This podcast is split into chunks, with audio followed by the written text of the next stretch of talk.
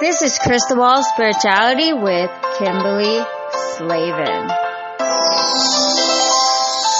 A podcast about witchcraft and spirituality. I'm going to help you find your path. So we're going to talk about everything.